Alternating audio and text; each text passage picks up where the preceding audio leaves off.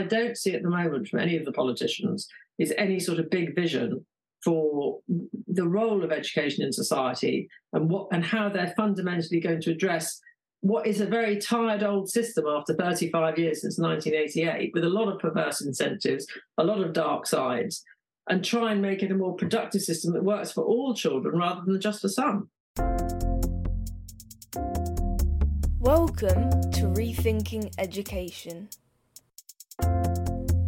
education's critical friend Hello there, you beautiful beasts. Welcome to the Rethinking Education podcast, Education's Critical Friend.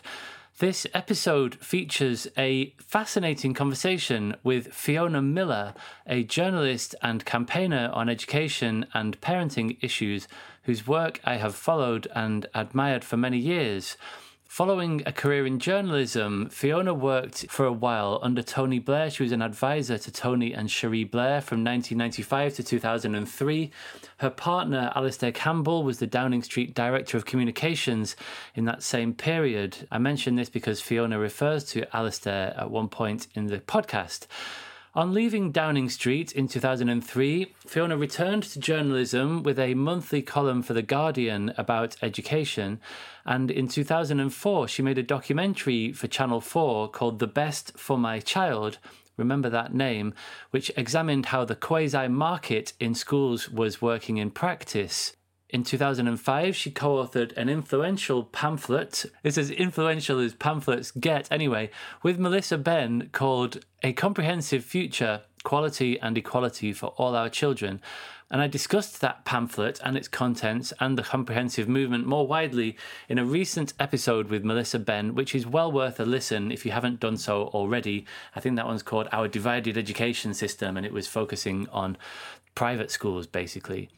In 2018, to mark the 30th anniversary of the Education Reform Act 1988, Fiona published a really interesting book with the same name as her earlier documentary, The Best for My Child, and the subtitle is Did the Schools Market Deliver? This is, as I say, a fascinating book that really opened my eyes to the wider political context, and it goes a long way to explaining why we have the education system that we see today. Lots of people talk about Michael Gove as being one of the main architects of the current educational system, especially in relation to the acceleration of the academization program that took place on his watch. But this conversation and Fiona's book helped me to understand that Gove really just accelerated one aspect of a policy framework that stretches back for several decades, specifically to 1988 when the so called Great Education Reform Bill ushered in an era of what people now often refer to as a quasi market, characterized by greater accountability, the publication of school league tables, and a greater emphasis on parental choice. The big idea is essentially that these tools of the market, especially league tables and Ofsted reports, would incentivize schools to get better because they're essentially competing for places. There has also been a weirdly sort of paradoxical aspect to this shift, where politicians were emphasizing the importance of autonomy within this marketplace, but this has been accompanied by what was essentially a huge power grab by the centre. I discussed this in detail in the episode with Mick Waters and Sir Tim Brighouse, the legendary and sadly recently departed Sir Tim Brighouse who pointed out that in the 70s, the Secretary of State had three or four powers, certainly less than a handful. They now have literally thousands, and Secretaries of State now regularly roll up their sleeves and get involved in micromanaging everything from curriculum to assessment to how the tables in classrooms should be arranged. More on that later. To return to the topic of Fiona's book, Melissa Benn wrote, Fiona Millar combines a profound understanding of the way schools work on the ground with unrivaled political acumen. This insightful account of what the market revolution has really meant for England's education system is an important and absorbing read. Close quote. Listener, I wholeheartedly agree. It is very well written, and I think it's really required reading for anyone who wants to understand the weirdly hierarchical, disjointed school system that we have today, and therefore how we might unpick some of those ideas and create a more equitable, harmonious system that works for all young people for the many, not just the few, you might say, or even for the all. That's so much to ask. It's also well worth reading back through Fiona's many excellent articles in The Guardian, including her most recent setting out how Labour can fix the education system, a topic on which we alight in this conversation. Also, there's a link to Fiona's Guardian profile in the show notes, and it is well worth an hour of your time clicking through her back catalogue of articles. I've really enjoyed listening back to this conversation with Fiona, and I'm sure that you will do too. So, without further ado, I will now hand over to my recent conversation with Fiona Millar. I hope you enjoy the show. Let's rethink education. Fiona Millar, welcome to the Rethinking Education podcast. Thank you very much for inviting me to take part. Very pleased to be doing this. Mm, it's my absolute pleasure. I'm afraid I'm going to begin by saying nice things about your book um, which Don't worry about um, that at. I was, I know I'm a bit late to the party. It came out five years ago now, mm-hmm. um, but it's brilliant. It's absolutely fascinating. And when we spoke um, off air last week, I hadn't read the book yet. And you said something like, oh, it probably doesn't really contain anything that you don't already know that turned out not to be the case. Oh, really? I, uh, yeah, I, I, you know, and I'm somebody who's pretty engaged in the education debate. I, I, have a podcast on it, obviously, and I, you know, I work as a teacher trainer, and I'm, I think it's partly because we're sort of engaged at different levels. Probably, you know, I'm a former teacher, and I'm very sort of involved in what happens in classrooms and what happens in in schools and at the school leadership level and and you're somebody who's been much more engaged at the policy level, it seems, like looking at the the changes that have happened in policy and the way that they play out um, on the ground, as it were. Um, but I, yeah, really enjoyed it. It's very well written, very balanced as well. I, I sort of was expecting a bit bit more of like a full throated sort of um, the critique of of the market, the marketized um, reforms of the last 30 years or so um, but it was very sort of even handed and you were quite balanced and you know willing to give credit where credit was due and so on. Um, and that said you know you don't pull your punches where where where um, where you see room for improvement. So so yes i thoroughly enjoyed it. And as i just briefly mentioned i took something like 10,000 words of notes. I just did a word count. Mainly i was just like reading vast screens of it into my into my Google Docs on my phone because um, there's just so much really interesting stuff in there. So thank you for writing it, and uh, and I, I, found it hugely hugely illuminating. Um, so just for the benefit of listeners, could you sort of just pitch the book briefly and just explain what it was that led you to write it? Well, I, I was approached to see if I wanted to write a you know a short book about education by one of these education publishing houses and I just read something, or somebody had tweeted something about the 30th anniversary of the Great Education Reform Act, which probably a lot of people around now in education may not even remember because it's now 35 years ago, so quite old. But just to remind your listeners, that was a, a, an absolute pivotal moment in education policy in 1988 when the Thatcher government decided to make some really widespread reforms to the way the school system operated, and I can talk about them in more detail later. So in 2018, it would have been the 30th anniversary, and it seemed to be a very good opportunity to look back at how successful they had been. In, in, in the interim, you know, I've done lots of other things. I'd been a normal journalist. I'd gone to work at Number 10. I worked for the Blairs. I'd come out become an education journalist. And when I came out of Number 10, I was asked by Channel 4 to make a film. I can explain how that happened in a minute as well. To make a film about school choice, and that film was called the in the end we decided to call that film the best for my child because that was one of the, the sort of predominant philosophies in the you know the 1988 act that parent choice would somehow act like an invisible hand and make the system work very very well.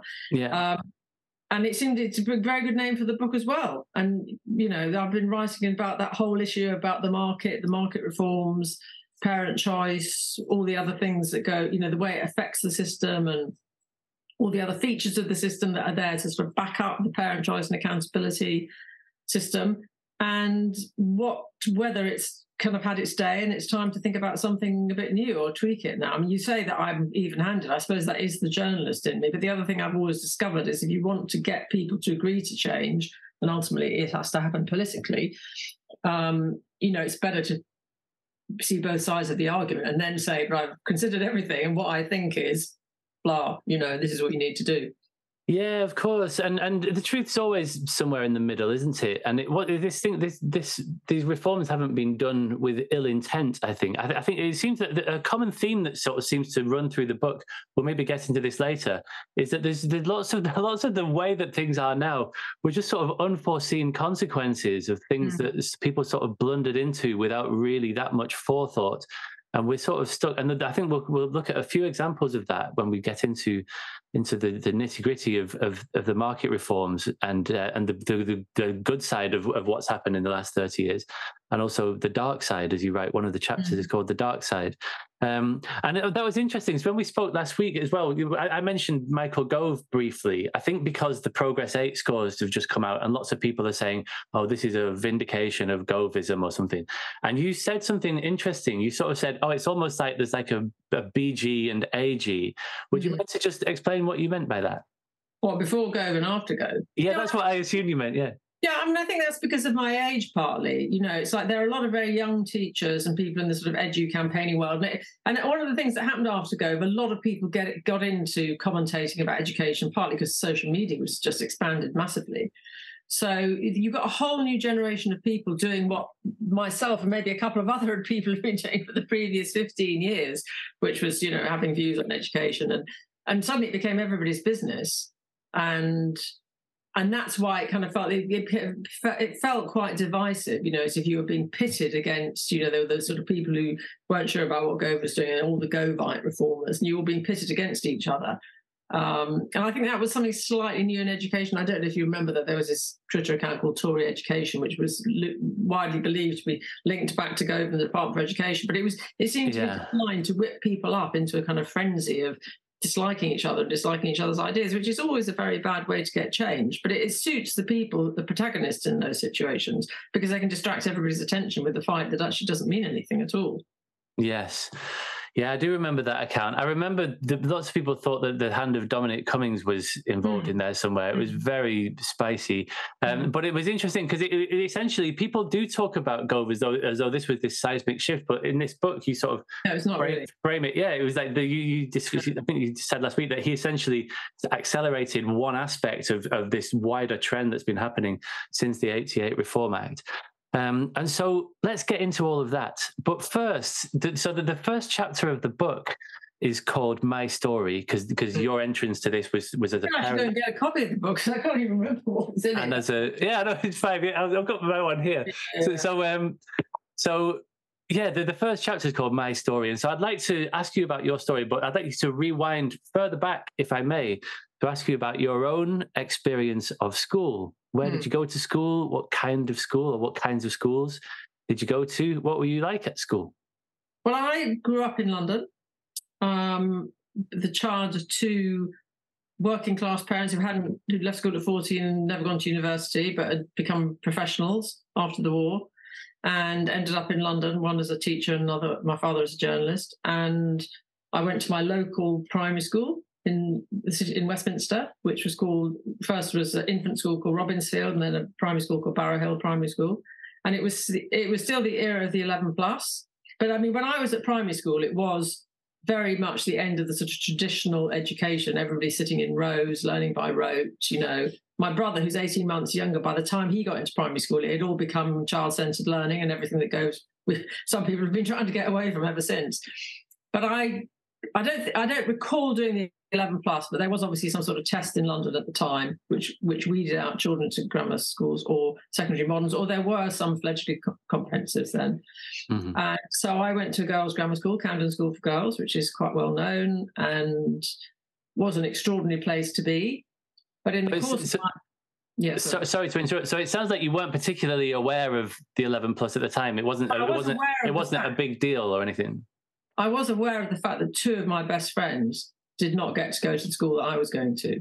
Right. I could see that there was a weeding process, but I did, in terms of people saying, you know, they, they did the test and it made them sick, I can't remember it. When I spoke to friends about that, they said, I think there was some sort of London wide test where people did the 11 plus without it being the test itself being particularly high stakes, but the outcome was high stakes. Mm. Um, I also had to do an interview to get into Camden School for Girls, but and I was always a year ahead of myself. So I went when I was 10 I don't know where I jumped a year somewhere at primary school, and I went when I was ten, so I was quite young actually. Um, and you know, it was an amazing formative experience. It was an incredible school, still is an incredible school. I, I owe it so much of what I've become today. But I also was very, very conscious at the time of the people who were at the schools in the area where I grew up, who went to what were then effectively the secondary modern schools or the sink schools, the schools that other people didn't want to go to. Yeah. And so when my children went to school in the same area where I grew up, I was very, very keen. I'm happy to say it's completely comprehensive now. Very keen that they went to comprehensive schools, their local comprehensive schools. And that's what we've always done. And we didn't even, you know, even though we, we became parents after the 1988 Act, after school choice had come in, we didn't even bother to go and look at any schools. We just sent them to the schools that were ge- geographically closest uh, to where we lived. Um, yeah, so I can say a bit more about my own education if you want, but it was very much a progressive girls' school in the 1970s, and we voted to get rid of the uniform. There were fantastic teachers. But you know what I can tell people about what it was like being educated then. It was there. There was no accountability. There was none of the pressure that schools are under now. There was none of the parental involvement. I mean, I fairly hardly remember my parents being involved at all. Yeah. I think I got a great education, but it was a very different situation to the one that kids are in now. So when I hear people say, oh, you know, it was so wishy washy and it wasn't rigorous enough and we had to make it more rigorous. Well, actually, that's not true. It wasn't rigorous. It's much more rigorous now because teachers, heads, and kids are under so much pressure to perform mm. these hmm. exams and these league tables and Ofsted. So I think there's a lot more pressure than there is now. There was then. Yeah, sure. And and I mean, there was also like it's not just the changes to accountability, but it seems that there's been sort of a societal shift. Probably a couple of years ago now, I was listening to a program on Radio Four, and it was about failure and about embracing failure. And they were talking about how like it just wasn't normal in the 60s and 70s to sort of to have high aspirations for your kids and to talk about wanting them to do really well and to go to university and to to you know get well paid jobs and stuff it was like that wasn't such a like now that's sort of very commonplace that people talk about that and schools are sort of the whole of schools are premised on this idea that you know getting kids to university is the, the most important thing and that we've got mm. high expectations. I don't know what your sense is of that. I mean remember when i went to university only 10% of the population went to university and that was a bad thing. So that was bad. So it was probably something right. most people didn't think about. So there's that point and it's mm. good that universities have been democratized and everybody can aspire to go to university. I'm a great supporter of that idea it's also the case that parenting, education has been like a kind of societal, it's not, not a societal, it's become an individual good, hasn't it? Rather than a sort of societal good. So people feel that it's, you know, they feel they're in this kind of parental arms race. They're all in competition with each other to see whose kids do best and who can give them more competitive advantage than the others. Mm. Because there were no, there was no competition really between schools then that it just that just didn't exist, you know. And I think parents feel very judged now on how their kids perform because it's it's made been made to seem as a reflection on them. So I think it's become quite a toxic situation in some cases. And then you've always got then you've got the kids whose parents were probably always aspirational, but just didn't have the means to realize those aspirations in the way that so other parents do because they've got the money and they can move house or they can get private tutors or send mm-hmm. them to private schools or whatever. And, and they're still the ones that I worry about most of all because I think things have got a lot better for them. I mean, it was terrible under the fully selective system. Comprehensive schools are the best way to ensure that we get equity and excellence. But we still have this terrible gap um, that existed when I was at school. Yes. And we never really found the way of closing it. But I think that's partly because in England we still have a very hierarchical and marketized school system. Totally, yes, indeed, and and I want to I want to get into that, but I'm going to stay with the the your history bit first. Um, so so you, you mentioned university. What did you do at uni? Well, I didn't really want to go to uni. You asked what I was like at school. I, I, was a bit of a rebel and I didn't work very hard and I was much more interested in my social life. So I didn't really care about going to university, but I wanted to leave school and go to America, which I did for a year. And I worked over there. And then while I was away, uh, before I left, my mother made me put in a UCAS form. what uh, what was called UCCA form then, wasn't it? Hmm. And I thought, well, I'll just do it anyway. So I just settled on a subject, economics, which I'd never studied before, and economic history, and applied to various different London colleges because I knew I didn't want to leave London. They weren't universities then; they were colleges, past the University of London. And I was very lucky to get offered a place at UCL, even though I didn't have very good A level grades. And so when I came back from America, I was like thinking, of it, well, what on earth am I going to do now? I was quite glad to be able to have a place to go to university. So I went, and that's where I discovered to enjoy, learn to enjoy learning and work. And I worked really hard and did very well. Mm. And um, just always reminds me that you know everybody people develop at different different times, different stages, and we've got to keep opportunities open at every stage through their lives.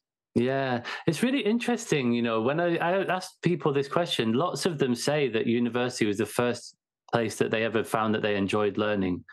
Um, that's I did enjoy learning at school. I had I really had some great teachers, particularly my history teachers, my French teachers. I remember I, I did enjoy learning. I didn't like learning and working for exams. Put it that way. That, right. Uh, I can remember things that I loved doing at school and fantastically inspiring lessons and so on. I'm not sure, in a way, I'm not sure that's what happens now so much in school because I think there's so much focus on pre- preparation for exams that we've driven some of the enjoyment out of ed- education. But um, yeah, it was a very great privilege to go to UCL, and I lived in London, so I was very happy, and I had lots of friends there, and I. I, you know, it was a great place to study, and I I hated economics. Actually, I mean, I have got a basic understanding of economics, but I love the economic history. And I got, you know, at the end, I got a good degree. I worked hard, and um, that got me onto the next stage of my life, which was to be a trainee, graduate trainee journalist with the Mirror Group newspapers. Yeah. Right. Okay. There you go. And the the other question that I often ask, which sort of runs alongside this life history stuff, is this idea of significant learning. An mm. idea that I- uh, I first came across in the writings of Carl mm. Rogers, who Mm. talks about you know the learning that matters, the learning that really sort of shapes you, that changes your worldview, that changes your the yeah the way that you understand the world. Mm. Um, and so I'm interested, are there any sort of episodes? And sometimes it's people that you met, sometimes it might be a book that you found on a bus. Could be, there's lots of different forms of Mm. this. But what, what stands out is you think, like, are there any really significant moments that have shaped your life or your thinking? Well, I think my A level history teacher, Mike Baldwin, who I still remain friends with, I, I remember he was teaching us about, I can't remember what we were learning, we were learning about something, and he we were talking about Lord Northcliffe, who was the founder of the Daily Mail. Mhm. And he said well, there was something about Lord Northcliffe's private life. I think he had a bit of a spicy sort of private life. And I was very interested in this aspect of this, this particular historical figure. And he said, I remember him saying to me, Oh, you really should become a journalist because you're just interested in these sort of salacious details. And I've always remembered not least because I then did become a journalist. And it's a very curious twist of fate. But he, before he'd become a teacher, had been married to somebody who subsequently became a kind of public figure. So once I was working on national newspapers, and this woman became a story. There was a story about her, and somebody in the office said, "Oh, she was married once before. Does anybody know her husband? Who her husband was?" And I, being an idiot, said, "Yeah, well, I know who he was. He was my history teacher." So they they sent me off to doorstep this poor guy Oh, no. hadn't since I was at school, and he was absolutely mortified. And he got a snatched picture of it, which appeared on the front page of the paper. And I just thought that has come full, completely full circle. That's why it all sticks in my mind because he'd said to me, "You should become a journalist," and then I ended up standing outside his house trying to ask him about his private life. Wow. Wow. Amazing circularity. I bet you think twice before giving careers advice. Yeah, but I think uh, in a way it just reminded me that in those days we had we had the sort of history lessons where people would be having conversations about wider issues rather than what the the sort of course content dictated that you should be learning. Mm, yeah, sure. Is there that's anything? one thing. And then going to America, I think, was quite a formative experience. You know, to go. You know, in those days it was very different. There were no mobile phones, and I just went on my own for a year. I don't think I ever spoke to my parents. Mm, friends. I mean, I certainly grew up very quickly there, and I came back a very different person. yeah. Were you on some sort of work scheme or something? Know, I was, I'm afraid to say, working illegally here and there, but did the Greyhound bus ride across from the East Coast to West Coast, stayed in California for three months, and then came home. Yeah. So that was a big eye opener for me, you know, 18 to go from London then. It's not, wouldn't be such a big deal now because people travel all the time, but it was just that, you know, the Vietnam War had just come to an end, and there were lots of people in the west coast of America who were very politicized in a way that I hadn't really been aware of before in London. So it was It's that Vietnam. Mm. It was in the seventies, so it was just Yeah. the, you got that tail end of all the Vietnam stuff. Yeah. Yeah. Okay. Um, I mean, yeah, it's quite a bold thing to do at 18, isn't it? To go off by yourself. You're Mhm. obviously quite an independent spirit.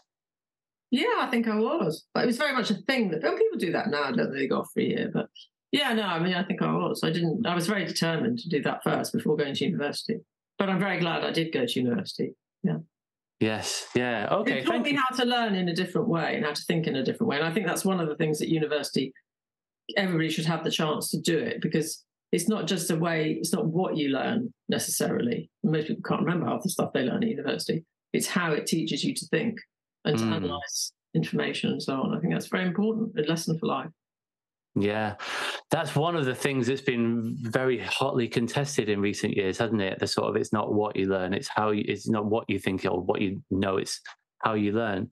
Mm. Lots of people in that traditionalist Gove camp that we mentioned earlier are very much of the mindset that it's that it is all about what you know and it's all rooted, everything's rooted in domain knowledge and what have you. This is familiar territory to the, for this podcast, so we don't need to we don't need to. No, I think there is a case, for- there is a point there that there is an inequality of knowledge, isn't there, in some children, and and even you know having what who's that guy Michael who wrote the book Powerful Knowledge, or I mean I think there is Michael some Young. Michael Young. I think there is some knowledge that all young people should have access to if they need it, but it's not the full story when it comes to education by any means, because the truth is you won't remember half of it later on in life. Yeah, that's you cer- will remember the how you learn to use your mind. Yeah, I agree. I'm I'm definitely in your camp on that. Um, okay, so so let's let's pick up this edu thread again. Um, so it's interesting just to take a, a step back. So prior to 1988, I, I had Mick Waters and Tim Brighouse on the podcast a Mhm. while ago, and and Tim had made the similar point that the, the, the Secretary of State used to have Oh yeah, that's in my book. I got Three- it from actually. Oh right, there you go. I think you actually listed four. I think Tim said there was three. Um, So they, they used to have three or four powers over Mm, schools, and one of those was regarding the removal of air raid shelters from playgrounds. And so they were basically pretty hands off at that point. And one of the things that that changed in this in this 1988, the Great Education Reform Bill, or gerbil as it was known, um, is that the Secretary of State suddenly had 250 powers, Mm. and now they have 10 times that. Yeah. Yeah, 2,500, which is a ludicrous shift, isn't it? And this is very sort of just just knowing that alone is indicative of this huge shift towards you know a very over centralized system. Um, and so there was the famous speech in the 76, was it Callaghan's Yeah. Secret Garden speech, Yeah. and then nothing really came of that. And then it was interesting that it wasn't until the third term of Thatcher's government that that, that they, they started to look at education. Um, and and previously the education secretary was Keith Joseph, wasn't wasn't it? Mm. Who was very sort of a market market guy. But was very sort of ascetic and kind of an intellectual. I mean, I, I think a lot of it is about the convergence of people and policy in the time. So I think Ken, Yes. combination of Ken Baker, Margaret Thatcher wanting to do something. He's quite a pragmatic politician. I mean, I went to interview him for the book. You know, he was he did believe in it, but he also, you know, he knew how to get things done, as it were, and get things through and make them work. And Yeah, right. There, there's an interesting example of that from where so so Keith Joseph was really interested in voucher system. Yeah. Um, where parents would be sort of given a voucher and they could choose where to spend it, and and Baker essentially brought that in by the back door. Um, we'll maybe come on to that, but it's it's quite clever the way that he essentially what you describe as a virtual voucher system, where because the money follows the kid, Hmm. essentially he brought in that same that same degree of choice. But but so so this gerbil act you, you wrote that it set it, it set in train a series of legislative political and cultural changes within the education sphere that underpin every aspect of our schools lives today Mhm. so please could you just sort of for the benefit of listeners because obviously i've just read your book but not everyone has um, could you just sort of give an overview of like what what was it in this act that was so sort of game changing Well, I think there were three things, and they didn't all come in with the act, but they all sort of triggered the change. That came. The first Right. one was the introduction of a national curriculum, which was really what the Callaghan speech was. Well, he didn't actually use the word secret garden. One of his his spin doctors used them, but what he basically said is, you know, you could there was too much variation across the country. You couldn't you could go into a classroom in one place and find out something totally different was going into on in a classroom in another place. And so kids were getting an unequal experience, and teachers had too much authority, and they could basically decide what they wanted to do. Uh, we've gone too far the other way now, obviously, but so we brought in the national curriculum. That's a massive change, which we still, you know, so that's going to be a very enduring reform. Uh, the second one was it introduced this idea of local management of schools.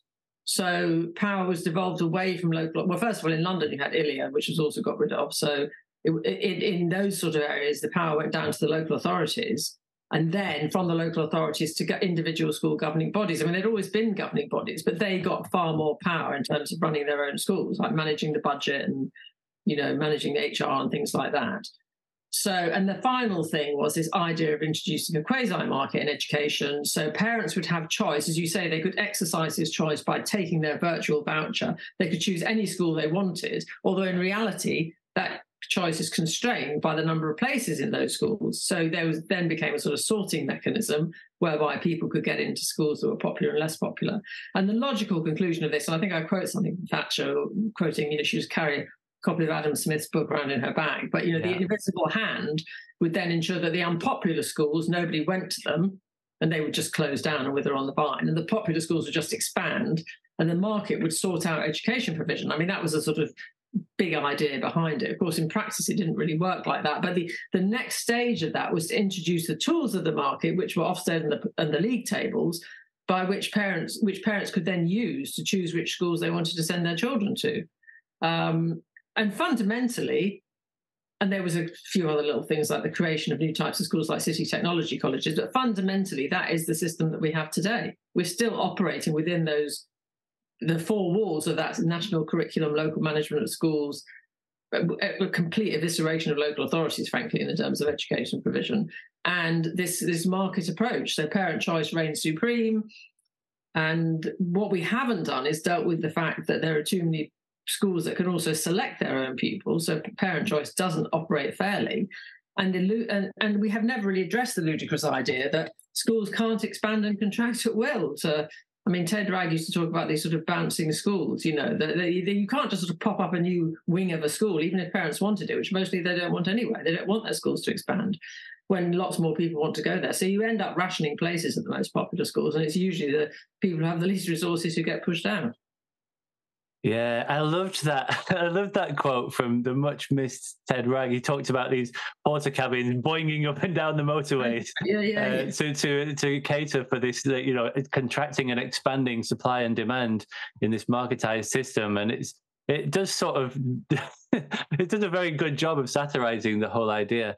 And, and, can I just say that I mean what we saw in 2010 was a re- revival of that idea of the free schools. Exactly the same thing again. We'll create these new schools where they're needed, even if they're not needed in terms of new places. Right. Want new schools, and eventually the old provision will just sort of die down. The people, the schools people don't want to go to, will die down. And there we went back to the same old arguments again. It just doesn't work. And in fact, what's happened in quite a few places is that the free schools are closed down because they weren't really that good.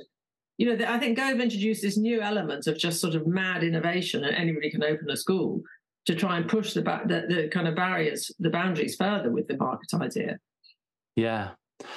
Yeah, absolutely. Um, and and so and and the other thing that's sort of that's interesting that's run alongside all of this. So there, there was this sort of quite ideological uh, experiment, if you like, that if we if we just open open up a marketplace, that we have more diversity of schools, and and one of the things that came in in that 88 Act was to create these. First of all, only 15 these city technical colleges, yeah. uh, which were essentially the. the um, you, well, there was another new type of school that which then became a big thing under the major administration. Grant maintained schools. That's right. Yeah, grant maintained. And that was one thing that I've that I found really useful for your book. Is I've never really known what all of this language means because it's not that obvious. And voluntary aided versus voluntary trust and all of that stuff. Um, but something else that's so, so, there was this quite ideological, and also that just I don't just want to sort of belittle it as ideological. It's sort of there's a pragmatic element to it that if you in, that if you introduce choice, then you you'll sort of try to incentivize schools to mm. to to work harder, right? To attract parents, to attract more money because the money follows the child. And so mm. you can sort of see that there's a logic to it. You know, it's mm. a very marketized logic, and you're treating human beings like widgets. You know, you could critique that idea, but there's a sort of there's a logic to it. But what's interesting is that, and you make this point in the book as well. You sort of you say that the government didn't just stand back and let the market let rip. Um, in the way that some small state conservatives might have wished, but that while espousing all of this individualism and, per- and personal choice in the way that Gove did as well, when when um, he was talking about why schools should convert to becoming academies, there was also this huge uptick in, as we've just talked about, in, in centralization and and actually the autonomy that these schools have. You know, this recent case of a school that's been in the new in the headlines this week and uh, one of the details that came out was that not even the head teacher is allowed to decide what what arrangement the tables should go in. That's decided at a level above the school, and, and the, the head of one of the one of the schools that you quote in the book, mm-hmm. one of the one of the multi academy trusts, they say that their head teachers are more like heads of department. Mm-hmm. That all the schools are identical, they all have the same timings, they all have exactly the same stuff, mm-hmm. and there's just a total being this total sort of erosion of like professionalism that's gone along with this supposed um, booming, you know, time of, of choice and autonomy and diversification, which is a weird thing to try to frame, isn't it? Like, how can those two things have been happening? Well, it's parallel? an absolute inversion of what they said they were doing. It's the opposite of autonomy. It's the opposite of diversity. I mean, that's the great irony. We probably had a more diverse school system when I was at school you know, we had lots of different types of schools and lots of different ethos and lots of different uniform, no uniform, boys' schools, girls' schools, church schools, grammar schools, secondary modern schools. You know, it's always been a very diverse system. In fact, now we've made it a more uniform system. Mm. While we were saying we wanted to get rid of uniformity. But I think the minute you introduce a national curriculum, a national system of accountability, that's just inevitably going to happen. Yeah, yeah, I think that's the case, and I think that for that reason, you know, when you said when you, I mean, we do still have lots of diverse schools in the way that you just mentioned. You know, there are single sex schools, there are schools without uniform. There's there's more school, more types of schools now than there were then. But I wonder just how diverse is that school system really when they all have, you know, a very similar looking curriculum. They all do the same exams. They all have assemblies and ringing bells, and the vast majority of them have uniforms. And actually, how diverse is that system really? It's not very diverse at all. No, it's it's sort of it seems to be diverse on the level of structures and the the, the legal and sort of regulatory underpinnings of these different the frameworks that underpin these different institutions. But if you go from one school to the next to the next, they, they it's just yeah, it's, it seems to be quite a monolithic.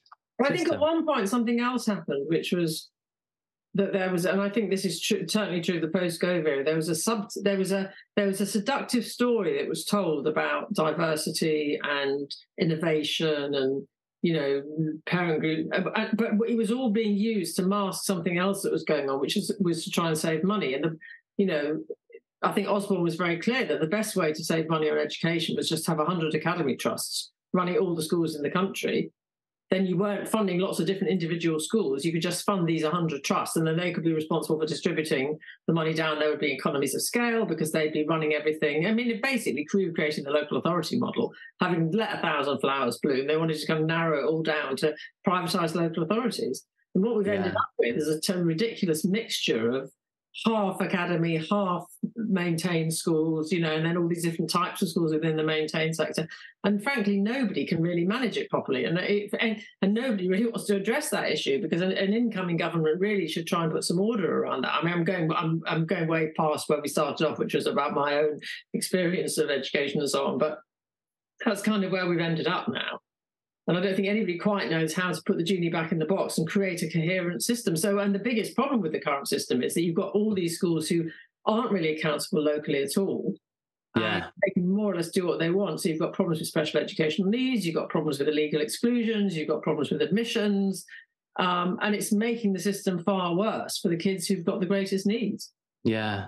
Well, one one of the things that it's done, we're, we're definitely fast forwarding a bit now, but while we're here, it's incentivized schools. When you when you it's like we said, you know, if you're treating children like widgets, or if you're treating like groups of schools like like supermarket chains mm-hmm. who are in, in competition for finite resources, you incentivize you know you incentivize like schools to behave in quite unethical ways which you know explains some of the things that you've just been talking about about you know a narrowing of the curriculum about dubious practices like you say around off-rolling and what have you and there's there's there's plenty more in that column.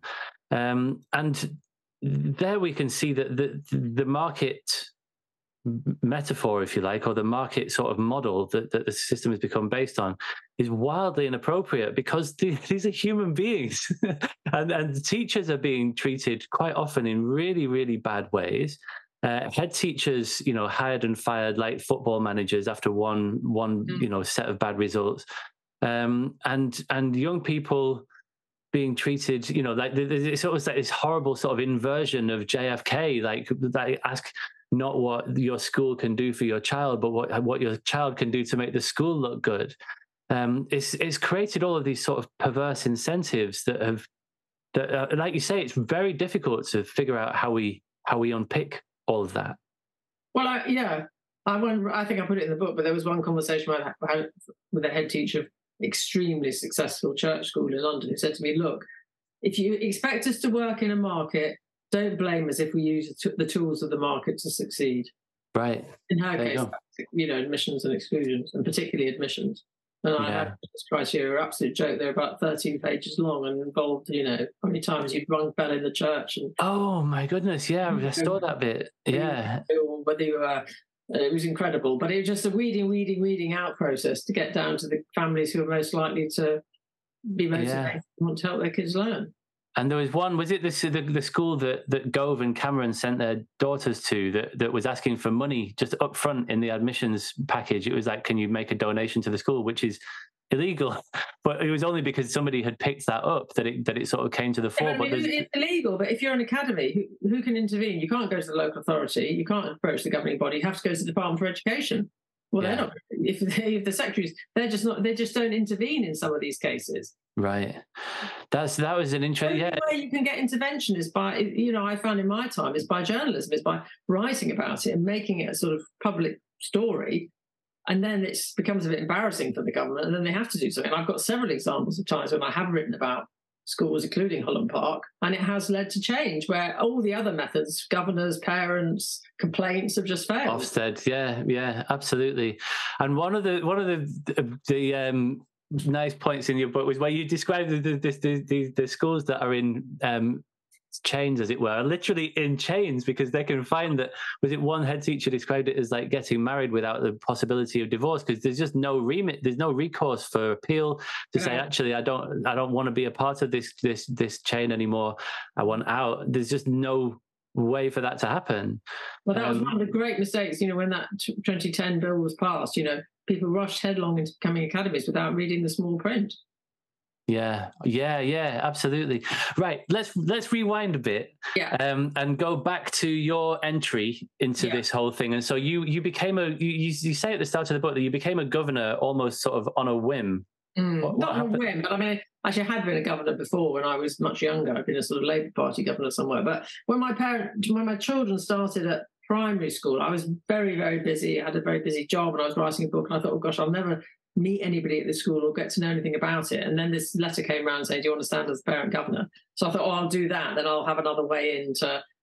So I became a parent governor of this school, Gospel Oak Primary School, and it was a school that was really failing. It had a very had a great deal of had had a great deal of cachet around it in the local area. I think I write in the book about one, I can't remember if I name him, but one sort of local celebrity who sent his kids to that primary school and the school where my sons went to. And he said it was considered sort of, it was like the Eton of the Guards of North London. So this school had been rep- dining on its old reputation, but that the old head had gone, somebody else had come in. It was really failing.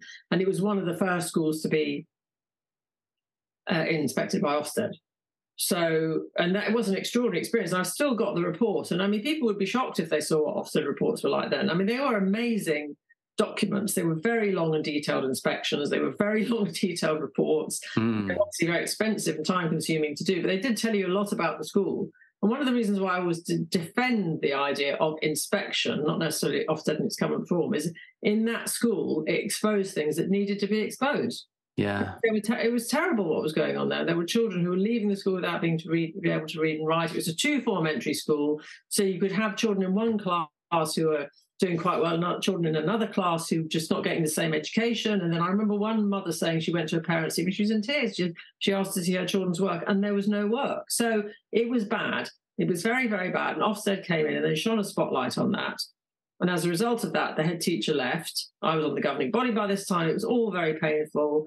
Most of the middle class parents left the school, including many of my friends. But a group of us stayed and decided we were going to try and kind of turn it round, whether on the governing body or the Parents Association but it was really, really hard. And I think I tell say this in the book that you know when we went to work at Number Ten, Alastair ran into Chris Woodhead, who was then the chief inspector of schools at some the corridor on Number Ten. He said, "Oh, you know what happened in Gospel? It was an absolute textbook case of what we wanted to happen. Yeah, which was the market in action. You know, people take action, people go, the school changes, but."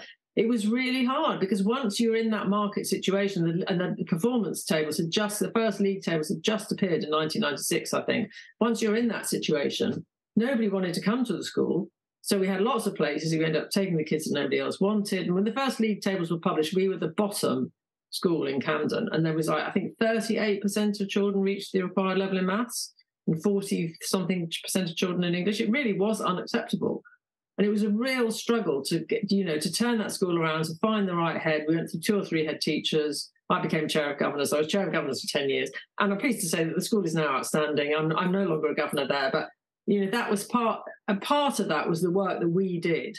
Parents who were going to stick by the school and and and build confidence in it. And instead of seeing people walking the other way from it now i see everybody walking towards it in the morning. Mm. and so that's you know it was really instructive to me about how the market works in practice. So when i made my film, film for channel 4 i started it at gospel oak in the playground and told the story of what had happened. And then i went out to explore what was happening in other different types of schools and communities around the country um, and that became, at that point, I became really fascinated with education policy because I remember at one point phoning the then chair of government and saying, Look, should I be worried about our kids and keeping them there? I didn't really intend to leave. He said, he was a very wise guy. And he said, Look, you know, you've got you've got a stable home, you've got a strong secondary learning gra- environment, you're both graduates, professional people, your kids will be fine. And of course, that was right.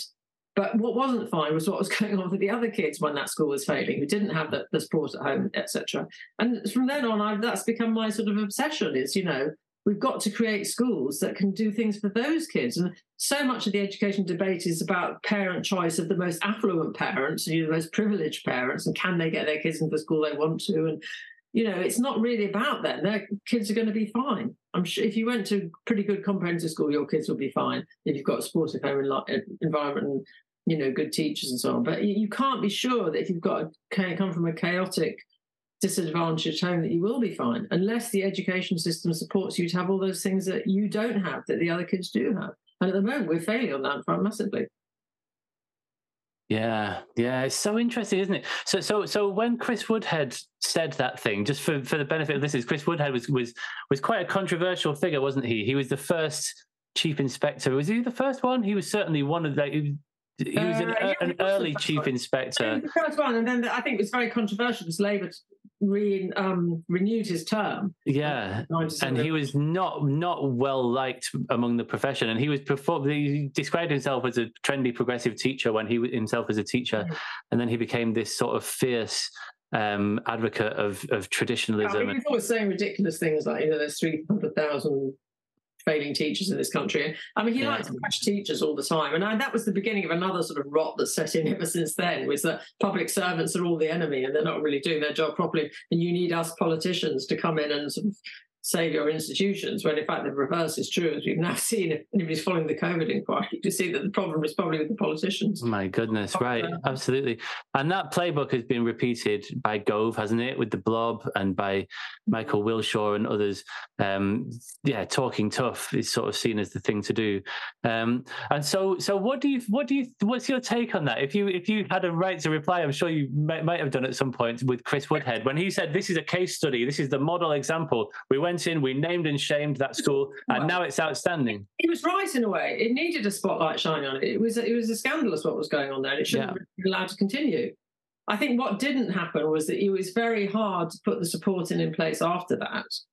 Um, and what's happened since then is that all these tools of the market, the performance tables and the often they're now the they're now the horse that's driving the cart. I mean, they they run the whole system. They were only supposed to be a sort of accountability mechanism for other you know the professionals getting on with their job. Now they've become the thing that controls everything. So it's gone way way too far. But I, I have to say, when I of course he got very ill, Chris Wood. You probably know that he got motor neurone disease later in oh, his oh, life. I didn't know that. And he and I were asked to go make a film together in Northern Ireland about the, the Northern Irish transfer test, because one of my other great campaigns has been about ending the 11 plus, which did yeah. exists in 25% of all English authorities. And so we spent these three days together in Belfast going around looking at the.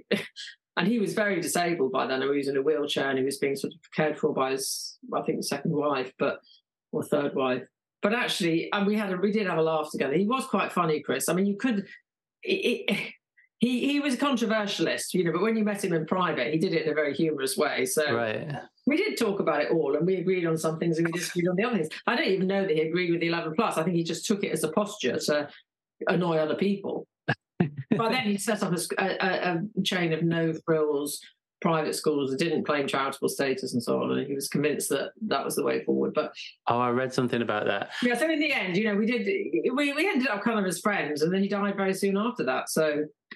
Right. But I think to go back to my point, I think what happened at Gospel Oak was a good thing. The school needed to be exposed, but publicly naming and shaming a school in that way, without mm. support mechanisms in place afterwards, is yeah. very badly wrong for the school and we we managed to turn that school around but it well that's right. Yeah like, not not every school that is named and shamed has that you know um and, and it, but it is interesting to to reflect on that though isn't it? Because that's that, there's another example in the book. I think it was when you were talking to Kevan Collins mm. who was talking about what happened in tower hamlets mm. um and he was saying that um let me just find the yeah here it is. So um in tower hamlets the the full Ofsted, the the full local authority Ofsted report was read out in the full council meeting. This was something that Chris Woodhead had insisted upon, and and Collins said that this was a really important moment to begin the change that was needed mm. because people could like you know he said that the parents in that in that community had huge trust in the system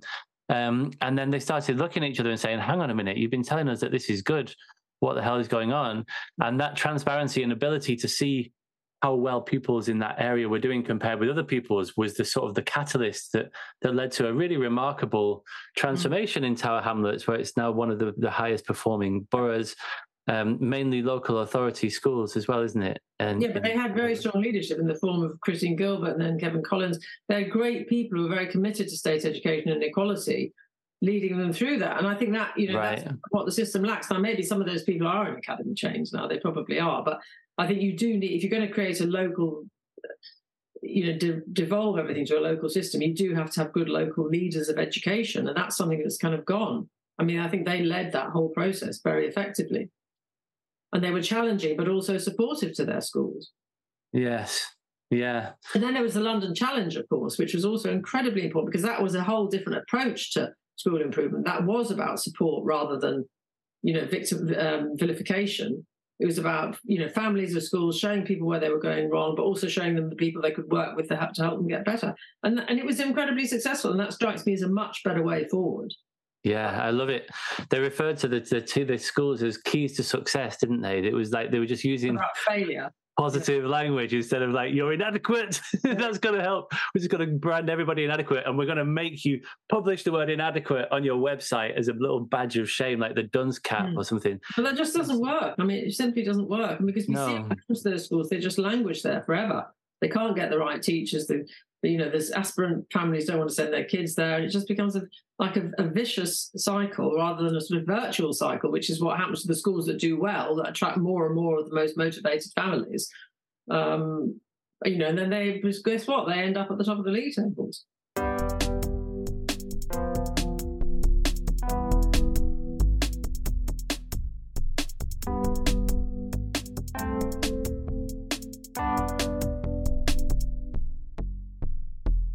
Hello, listeners. If you're enjoying this conversation with Fiona and you would like to contribute to the Rethinking Education podcast or the wider Rethinking Education movement, if you like, You can do so by joining our Patreon, um, which gives you you get access to an interactive, searchable transcript of every episode to date, which is super handy if there's anything that you want to go back and zoom in on and listen back to, or quote for your essay that you're writing for a course that you're doing.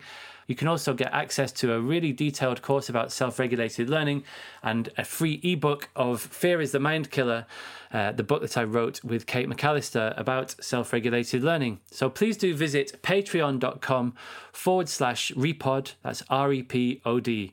Alternatively, if you'd like to make a one off donation, please feel free to visit buymeacoffee.com forward slash repod. Any such contributions are greatly welcomed and help to keep this thing on the road for the long term. Okay, let's get back to our fascinating conversation with Fiona Millar.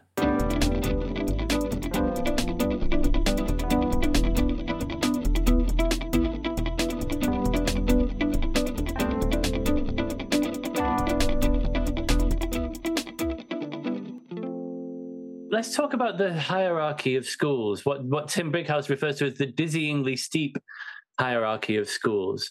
Could you just sort of mm. talk talk talk your way through that for anybody who hasn't sort of come across that idea before? Well, I think you know you've got to go back 150 years, two, almost 200 years, no, so 175 years now to see the start of that, because the beginnings of the education system in this country was the the public school system for a very small number of aristocratic pupils and then through the second half of the 19th century, you get these other types of schools get invented for children with less money, and then then they come into the state sector. Then the state sector starts uh, opening its own schools, and and, and all the way through that, you've also got churches that are setting up schools. So that's all been in, and all of that has been embedded in the English education system.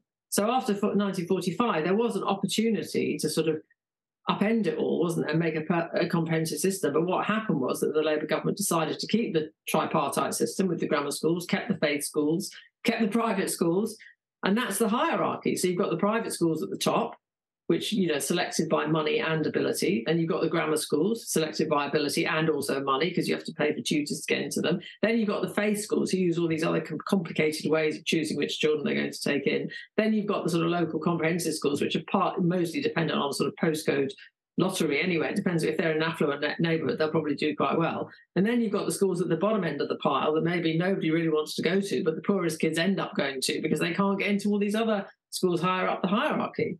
And that yeah. is a, a, if you were starting from scratch now, trying to invent a, an education system, you wouldn't say, let's create a hierarchy where the richest people can get their kids into the best schools. You would, even, I think, you know, the modern Conservative Party would recognise that it would have to be something that was more equally based. You would start off yeah. with a network of comprehensive schools and try and make distribution of pupils and resources between them most equal. And I think, to be fair to Gove, I don't think he was really in favour of grammar schools, and it was very significant in a way that most of the new academies they all set up were, had to be comprehensive schools, although they didn't did then let grammar schools come into the academy system. It's true, but so in a way, the academy model has proved to be a sort of right wingers answer to why comprehensive schools can work. They are effectively most of them all ability schools.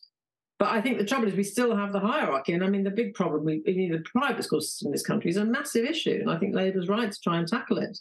Because it's absurd to think that you can spend £50,000 on a child's education and then a child who gets £5,000 a year spent on them is going to do as well. Of course, yeah. as well. And so they can never catch up. Of course. You wrote a really good article in 2016 about that. And I think it was called something like because it was the, the, referendum year, obviously, and you said like this deeply divided country has its roots in a deeply divided mm-hmm. education system, and you can just see that playing out, can't you? The, the, a, a system that has such as you say, just such galling inequality. Like you say, fifty thousand a year compared with five thousand, and and you know, I, I work sometimes in the independent schools, um, and they're amazing. Like it's it's an unbelievable thing to go to an independent school and just to see the mm. the resources that they have swimming pools and sports equipment and 15 rugby pitches and just like absolutely absurd you know level like the eton they've got three theaters their debating chamber they do just I've been, I've been to eton i've seen it all i've seen the 27 rugby football pitches i've seen yeah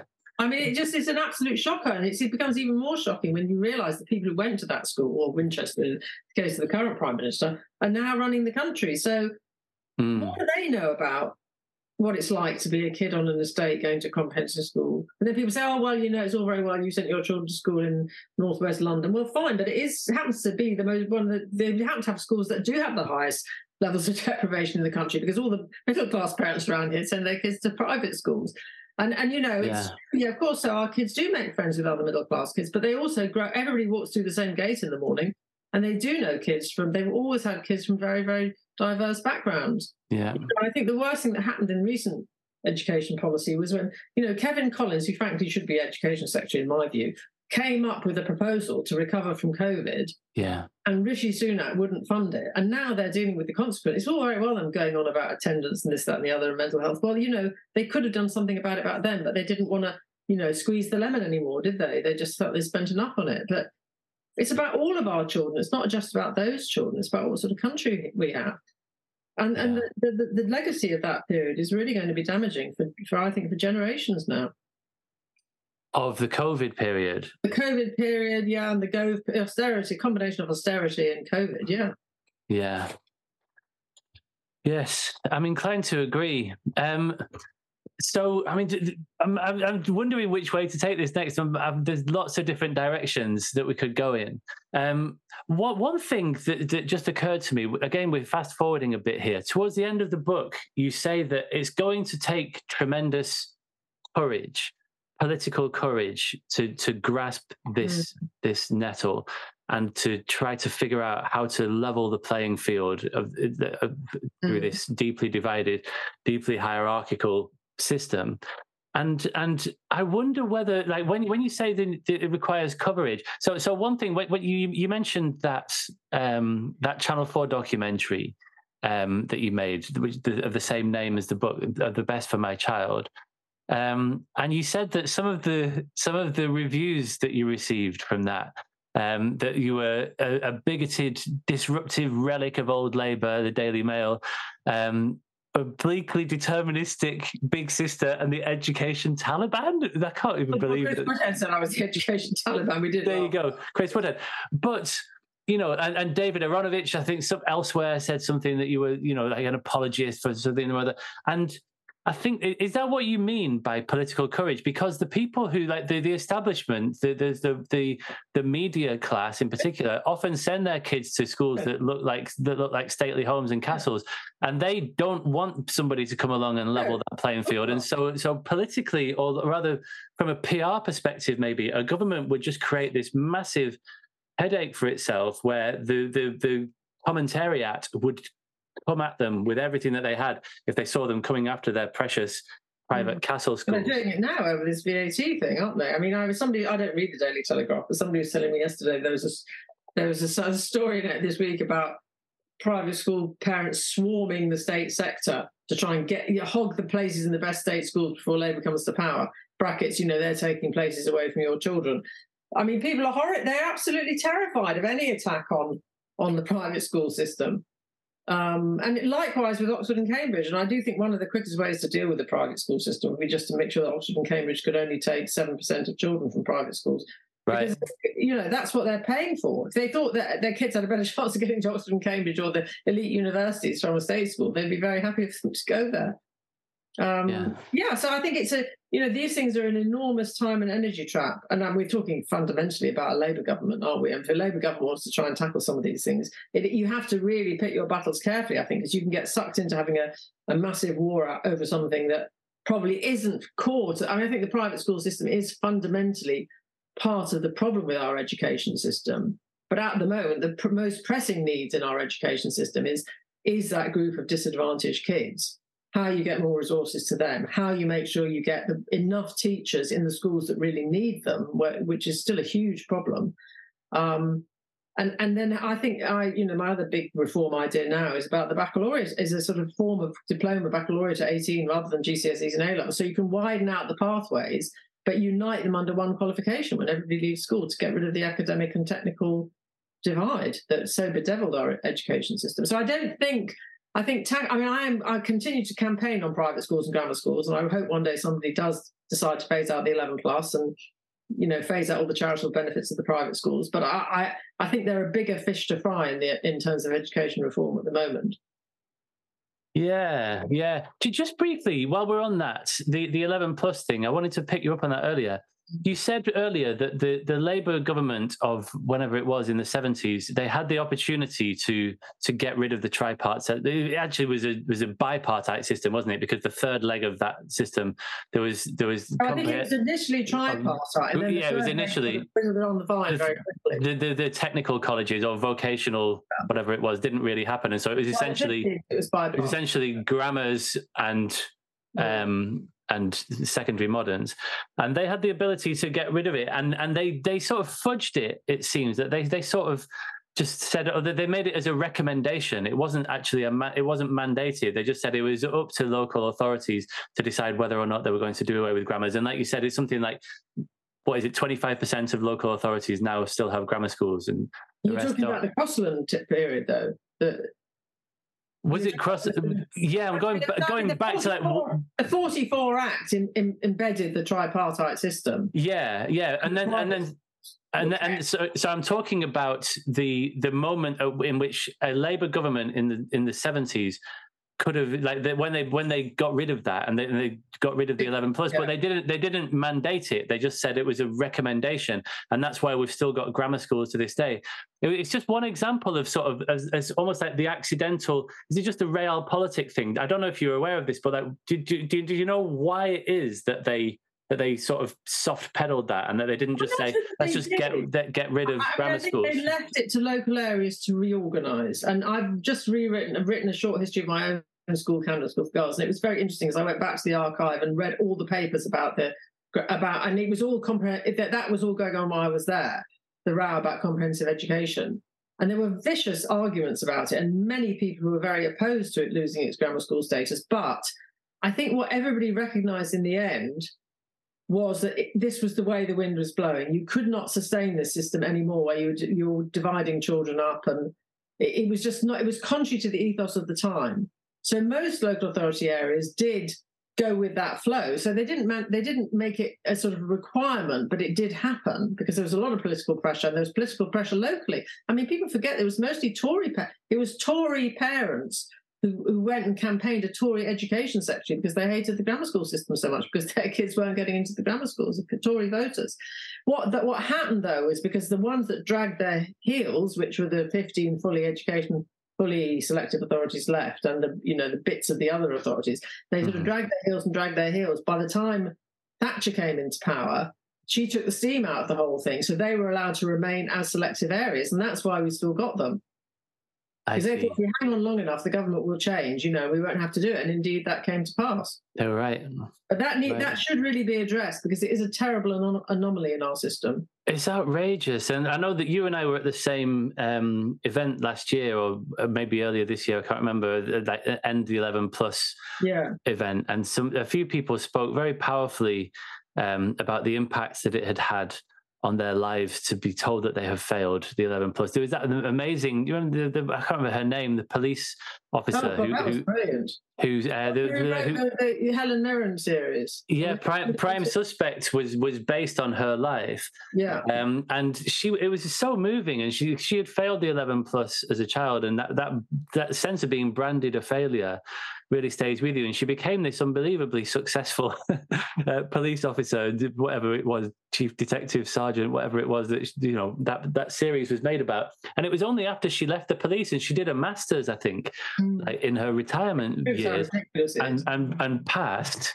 Um, and said um, that, and when she passed that, she said, "Oh, that was the first time that that she'd ever felt like she she could you know the, the the, shackles of that 11 plus thing that she'd been carrying around with her for her entire life was finally sort of mm. no I mean, it's, a terrible, know, it's a terrible thing to people. And I mean that we I think when I was the chair of Comprehensive Future we wrote a pamphlet about how you could phase out the 11 plus without abolishing any schools which is what people automatically say are going to do.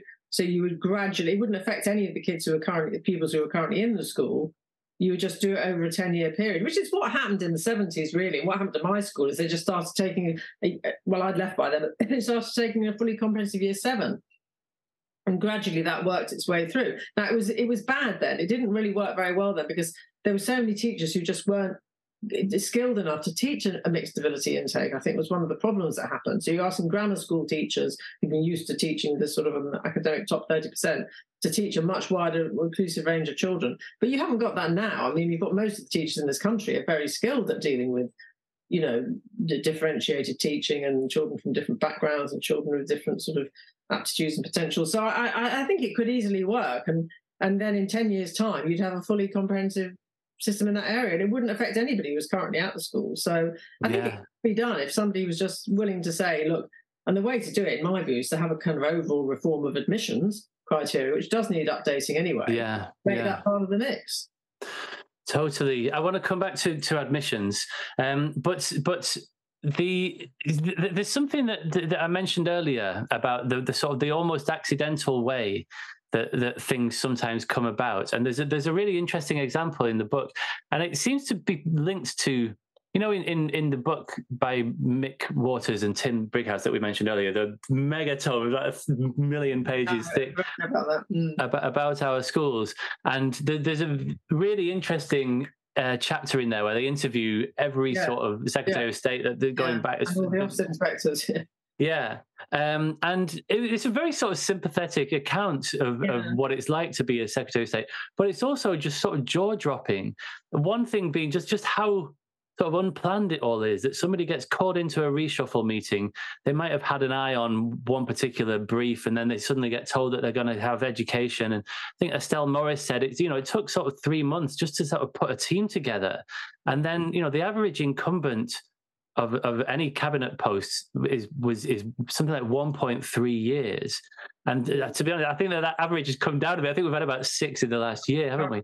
And so, so yeah. there's just this crazy sort of scrambling around for for trying to sort of to come up with policies that are going to to do something. It's all very short termist. And there's a there's a really nice example of this. So where where you were talking about when when when they first brought in academies, this was under Blair, when they first brought in academies, they used to have a competition to see who would be the academy oh, yeah. sponsor between maintained, community, voluntary aided, and what have you. If the LA wanted to bid, then there would be an arm's length adjudicator. Otherwise, the, the LA would yeah, adjudicate this is it. the Haringey story.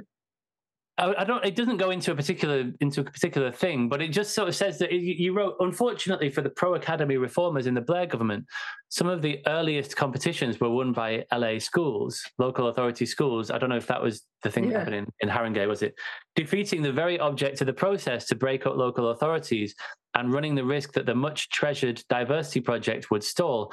So the DFES, at the time it was called the Department of Education and Skills, uh, introduced the preferred Hmm. sponsor route, which effectively allowed ministers to leapfrog the competitions process and impose their own academy sponsors, institutionalizing an opaque, shadowy process that still exists today, whereby new schools are commissioned behind closed doors in Whitehall and existing schools are passed around between different providers without any real local consultation or oversight it's really interesting example of just sort of how mm. it's a bit blundery, isn't it? It's just like, oh, this isn't working. Let's just try this, and it's like a sticking plaster yeah, approach. And it's like weird, more and more centralized.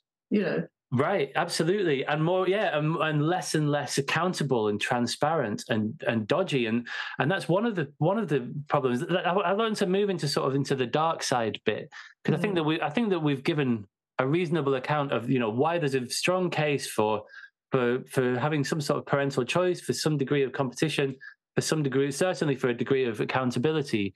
But as with all things, like you can go too far in, in either direction.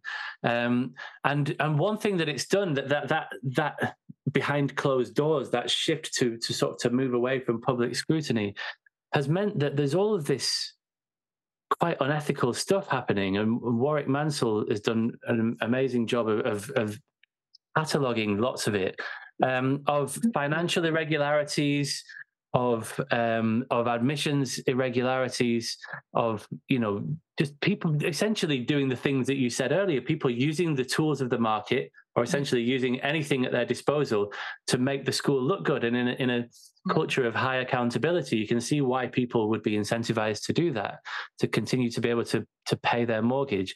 So it seems like sort of with the best of intentions, we kind of seem to have through a series of like you say it's often these quite powerful individual figures andrew adonis being one in recent years um, gove being another um, often quite sort of powerful single people uh, uh, who happen to be you know have their hands on the levers of power at that point in time who sort of cobble this stuff together. And it was all a bit you know like with with the, with the gove thing um, there was an interesting interview in the book with Sam Freedman who said it was basically like the Wild West. They hadn't anticipated the mm-hmm. extent to which schools would just flood in, and they were totally overwhelmed, and they, and over they, they, didn't have the capacity within the Department for Education to to deal with all of these schools that were suddenly under their remit. Um, and so we say we've sort of accidentally created this mad situation, and each person is going to be gone in, in another year and gone in another year.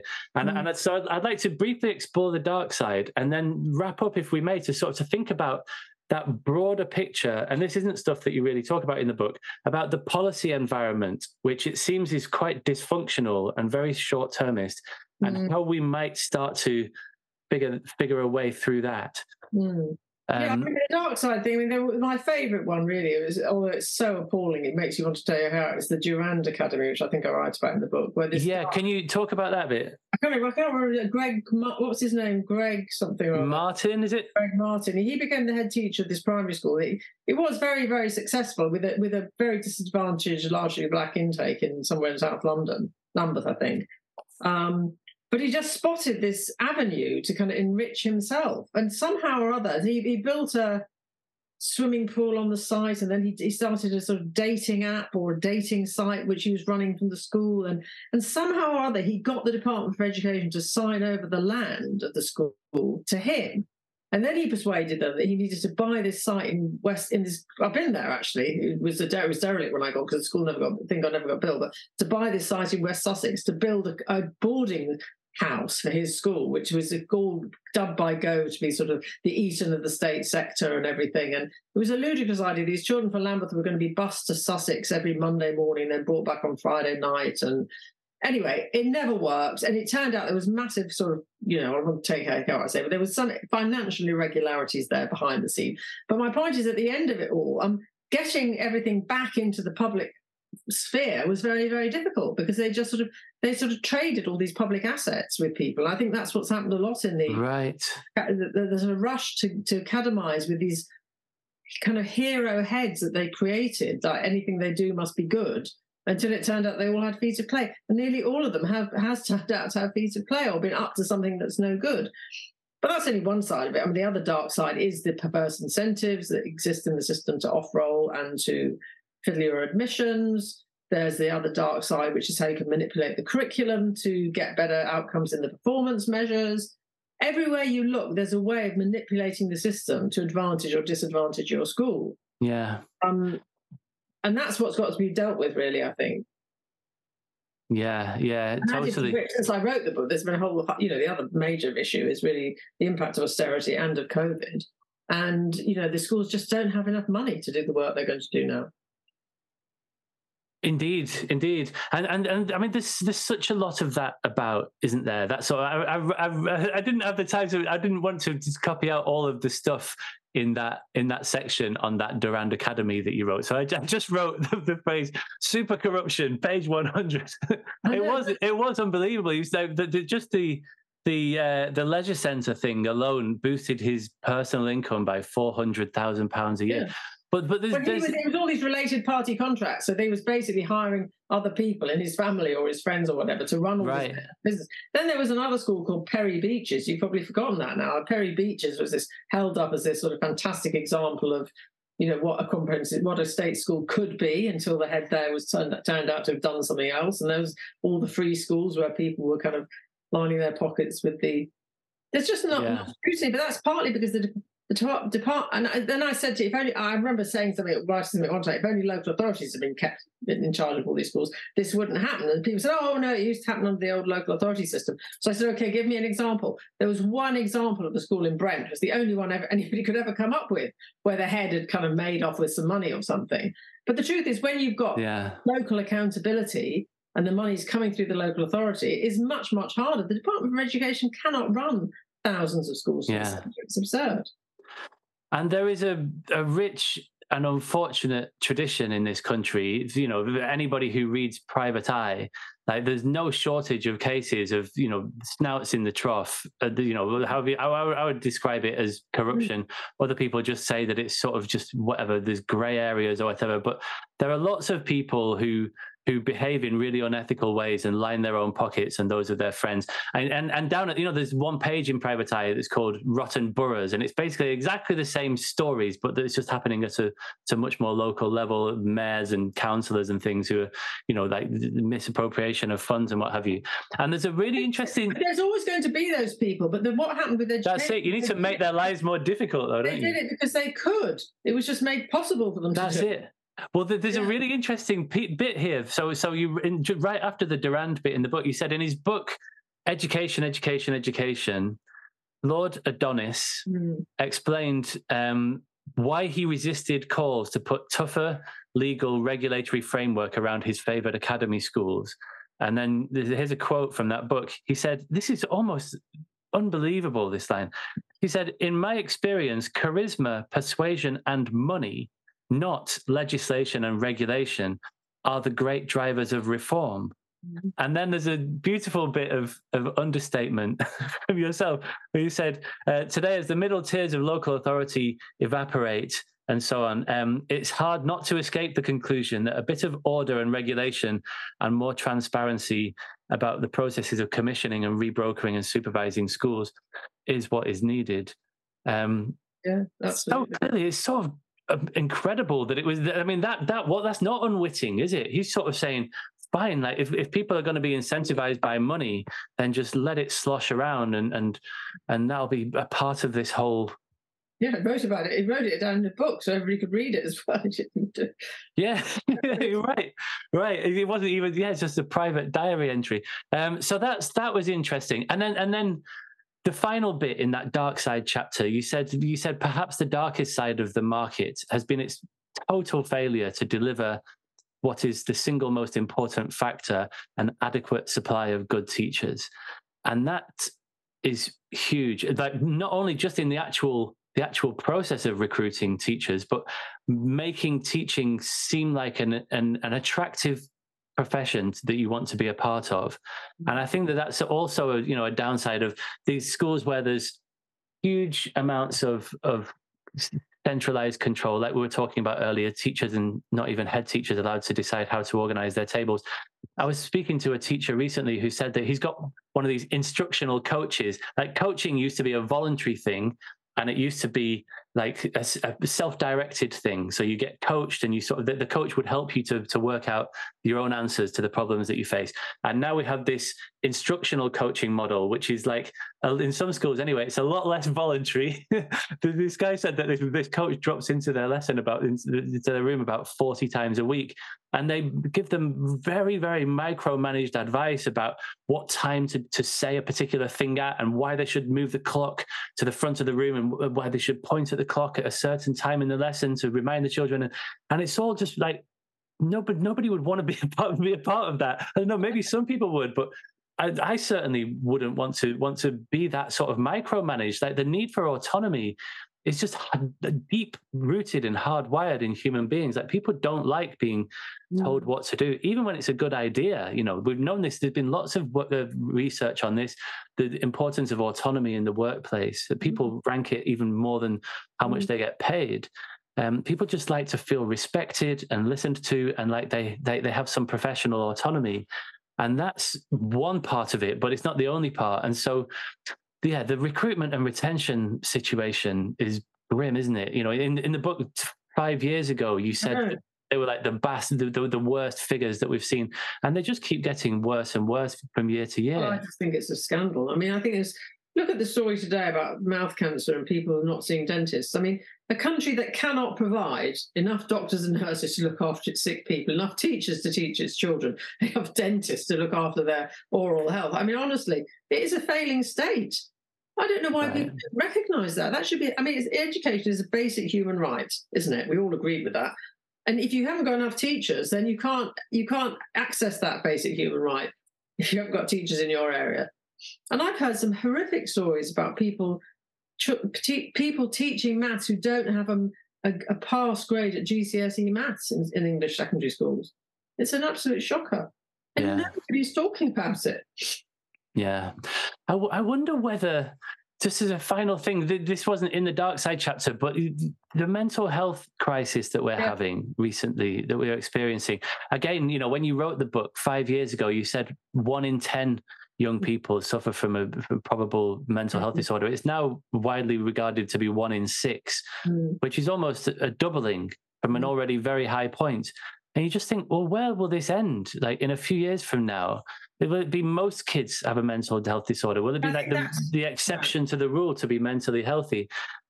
I and I also the other problem we've got at the moment, which is it isn't just schools that haven't got enough resources. The whole support structure around schools is disintegrated. So the sort of the, the other professions that did support schools, you know, attendant in attendance in terms of mental health, social work, etc., etc., housing, family support officers, all that's gone, and that's partly why all these things are getting more and more problematic because you used to be able to signpost kids and families to other places, but you, you just can't do that anymore.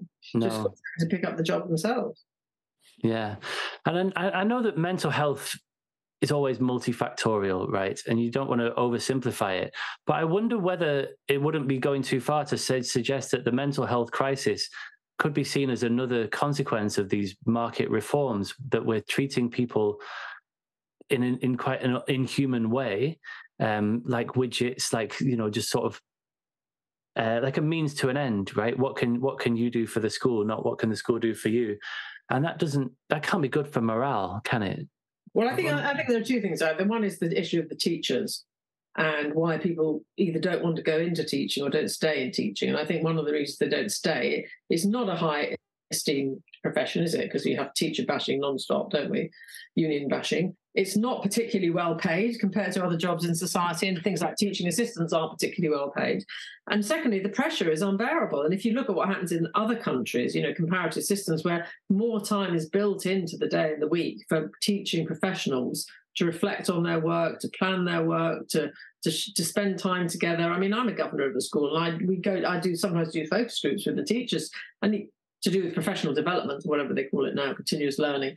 Um, you know, that they that's one thing they say. There's just no time in the day for them to work on themselves. So, you know, that it's just too pressured. We haven't, yeah. we haven't exhausted to be a, a serious profession in which very high quality graduates come in and want to improve themselves and stay. And I think, you know, these statistics about people leaving after four or five years, I mean, that's even worse, I think, in a way, because you've yeah. invested money in training them, and then and then they don't stay and they go off and do something else. Yeah, yeah. So and there's that, and there's the mental health thing. I think is you know we've just got to we've got to make a big you know I think for we've got to go back to that idea that every child matters and all services around children have to work together for the benefit of the child. Schools just cannot do it alone, and that's one of the awful things that Gove did. You know, he basically said all that touchy feely, stupid social and emotional education, everything was wrong. Oh, that's horrendous. It's all, about, it's all about, you know, facts and trigonometry and Chaucer and what have you. And he pushed everything else like that out of the Ofsted framework so that schools have been left exposed trying to deliver educational outcomes without the sort of support they need to support people as individuals and child yeah. That was fascinating, wasn't it? And quite telling that bit where you said that Gove had referred to like social, emotional, and well-being, which is still like reported on in Ofsted reports as as a peripheral issue, and yeah. Nick, Nick, Gibb described it as ghastly. Um, it's it's very interesting insight, and so and so so we, we, there's no shortage of issues. I think we can we could say that, that with the I think that, that, and one thing that comes through from reading books like yours and the book by Mick and Tim and, and others, and I have Melissa Benn, I know you're good friends with uh, on the podcast a while ago, and and people who are a lot closer to to the action at the policy level often paint really quite a sympathetic account. You know, you've said lots of kind words about Chris Woodhead, your former bête noire, and and uh, you know there there there, was, there are people who like, I think that people on on all sides of the debate really want the best for kids. They they actually want to improve the system. Yeah. It's just that we're trying to do something very very difficult here. Like it's it's really hard. And that's not to say that it's impossible. Other school, other countries seem to have much more equitable, hyper, being, and be hyper, higher performing um, and not have the crazy hierarchies and admissions problems that we have here. Um, and so you, you, say, yeah, to come back to that, that, that thing that you said earlier, you say that it's going to take political courage. Mm. Is that partly because of what I said earlier? When you said that, is that because you think that there's going to be a, a significant backlash against it from people who who are quite happy with the status quo and don't really want it to be. To uh, I think it depends what you're doing. I, I, think there's two things. I mean, attacking the private schools and the grammar schools uh, is how it would be seen if you tried to dismantle that. That will, yeah. that will lead to a backlash. I think the other side of things, which is reorganizing and resourcing a different sort of system, that comes back to a totally different argument, political argument about tax and spend. So at the moment, you've got the Labour Party, which is saying, you know, we're not going to spend any extra money, which is absurd because, of course, they will. Everybody spends more money in government. So because they're terrified of being told they're going to tax. They're just saying that because that's what Blair said, and it worked for him. Hey, so if they just say we'll, well stay within the fiscal rules. The problem is, it's a very Tony Blair inherited an economy that was improving. it didn't feel like that to people, but their Labour isn't going. Eh, Labour's going to inherit an absolute basket case, along with the effects of Brexit on top of it. Right. Um, so they're so terrified of being accused of being profligate and being saying they're going to wreck the economy, which of course is what the Conservatives are going to try and do, that they're not promising to spend any money. So it makes it very hard for them to actually promise to do anything because. You know, when I hear Labour people say it's not about money resources, it's about reform. Well, fine, but all reforms cost money. They do cost money. If you're going to change a whole system, it costs money, all sorts of things. And there are things that need to have money spent on them in addition to that about reform. So I think that they're really tying their hands in a way. And I fear that, I mean, I think Labour will win the next election, but I fear that people will get disillusioned very quickly when they see that exactly the same problems are going to continue. And they're so much worse than they were in 97. They're so yeah. much worse. And, that, and that the money's just not there to deal with it. Yeah. just I... in schools, you know, there's going to be another wrap along in a minute because school, a lot of schools are crumbling. The ones that didn't get building schools for the future, and even some of them are crumbling you know, what, what are you going to do? Say we're not going to spend the money on it or just going to let the schools crumble? These are difficult decisions. And you've got, uh, you know, I think you should be saying education is a public good. We live in a world full of other people's children. We've got to invest in it to have a better society in the future. And we will save money long term by investing in it and treating it as a public good.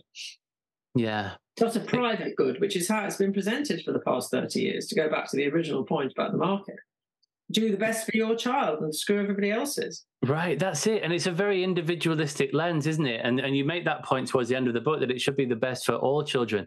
And it seems to me that we need to have a child's eye view of this. You know, like we're not thinking about, you know, like one of the things that you talk about in the dark side is like these orphan schools, which is really interesting. Could you just briefly explain what an orphan school is in case people haven't school is an that? academy that nobody else wants. It's been taken out of the local authority control, given to one academy provider, sponsor, it hasn't worked and things have sort of fallen got so bad to such an extent that its current sponsor doesn't want it or the department for education want to take it off the current sponsor but they can't find anybody else to take it on well they should be allowed yeah. to come to the local authority and eventually that's what's going to happen and so you like one of the things that, that i think we need to do is to is to have an approach to policy making that that has the imagination or that takes the time to think through how any particular reform might play out for all these different people at different levels. And if you're if you're how would you feel if you as a teacher or if you as a child found yourself in one of these orphan schools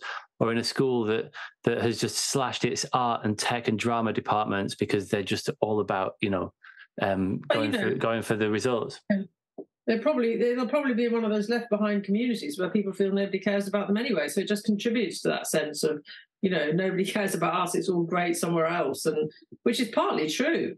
It's partly true. But i think i think the bigger point here is that people say oh you need to take education policy out of politics. And i think there is a case for having some aspects of it overseen by a group of independent people whether they're partly politicians partly professionals to look at things like the curriculum or qualifications over a 10 to 20 year period But you can never take education out of politics because education is very political. It goes to the heart of what sort of society we are. So I think you need a mix of some standing back and allowing reforms to be implemented probably without somebody else coming in 18 months later and saying, oh, I don't like that, I'm going to rip that one up and do something different. But you also need to put it at the heart of a, of a, of a program for government and for the country. It's, a, it's like a sort of Marshall Plan, really, for yeah re- reviving a nation. And, and, education has got to be a big part of that. And what, that's what I don't see at the moment from any of the politicians is any sort of big vision for the role of education in society and what and how they're fundamentally going to address what is a very tired old system after 35 years since 1988 with a lot of perverse incentives a lot of dark sides and try and make it a more productive system that works for all children rather than just for some yes and and here we come back to the to the policy environment thing um, and I have an idea that I'd like to pitch to you, mm-hmm. if I may. Yeah. Um, I'd like to hear your thoughts on it. So, so one of the things that I've been doing lots of work around recently is implementation and improvement science, mm-hmm. um, which are more sort of widely established in healthcare, really, not so much in education. And it's they're essentially like the study of how do you bring about lasting positive change in real world settings. And there's lots of ideas in this area, and I'm, I'm working on a book on this at the moment. Um, but one of them is one of the, the biggest ideas is this idea of a vertical slice team or a cross section representative team of people. And so in a school, instead of having all of the decisions around this, but let, us say the school is reforming their behavior policy, say, usually that just falls to one senior leader mainly, the, the person who's in charge of behavior, especially if it's in a secondary school. And then they just come up with a policy and they, they you know, roll it out. And so we all know that the, the vast majority of school improvement initiatives that are rolled out in that way don't work. And instead of that, what we've been I've been working with schools on this for the last five years or so. We have a vertical slice. So you take a cross section through the school. So you have that senior leader, but also a middle leader, early career teachers, the teaching assistants, the SENCo, sometimes kids' parents, whoever it is who's got some valid perspective on the thing that you're trying to solve. And um, and you, and it's not just a consultation exercise. That that group essentially becomes the, the executive tasked with overseeing that particular aspect of school improvement, and it works amazingly well. I've been doing this with hundreds of schools now, and the feedback is unbelievable. And because two things happen. Number one, you get much better decision making because you've looked at it from all of those different lenses when you're having having the, the sort of the robust conversations that go into making these decisions.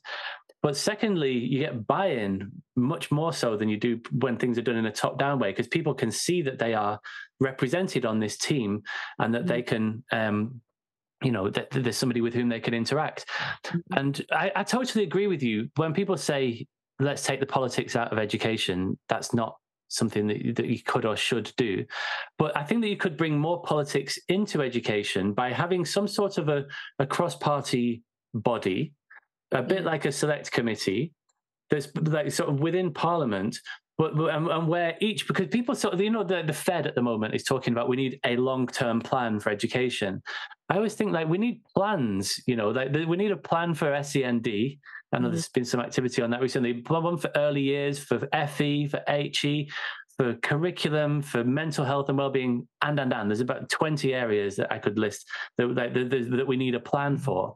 And you could have this sort of cross cross party group that had you know and each person was responsible for for one of those things. So that there's one person who's like the SEND person and they have a vertical slice team. So they have young people who have special educational needs and their parents and SENCos and teaching assistants and classroom teachers and school leaders and education psychologists and so on.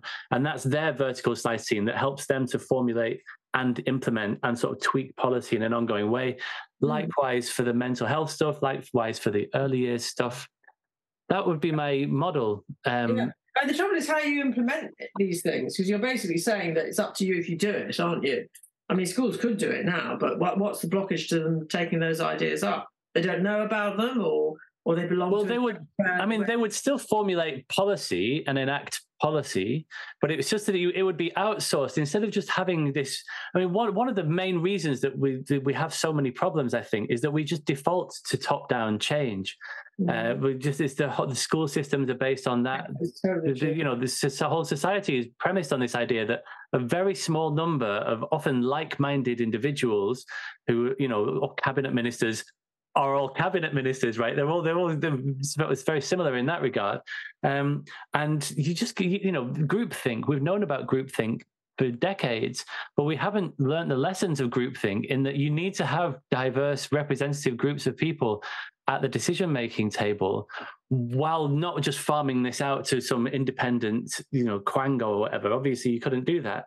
It has to be a parliamentary process. But it seems that we could bring in that representation to a cross-party system. And I think that we'd get better, better policies. So, so the, was your question? How would, how, why, why would schools? Well, how do they know about it for a start? I mean, how do they know about it?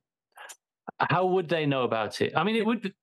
I mean, they would still publish, you know, white papers and green papers and pass Oh, legislation and what have you. But it's not just yeah, yeah, yeah, exactly. So instead of having poli- so so that so essentially, let, let's say Bridget Phillipson comes in and devolves edu- like decision making around education policy to this cross-party group, Yeah, yeah, and yeah. that becomes the executive Yeah, no, but but there's total representation at the and likewise you could do the same thing in health in Yeah. transport in you know No, environmental agree. stuff I, mean, I completely agree with this. There's got to be some devolution down to another level. That's got to happen. I mean, Labour says it wants it to happen, but I think governments find it very hard to let go of power well indeed it's the ultimate because every different isn't community has got different.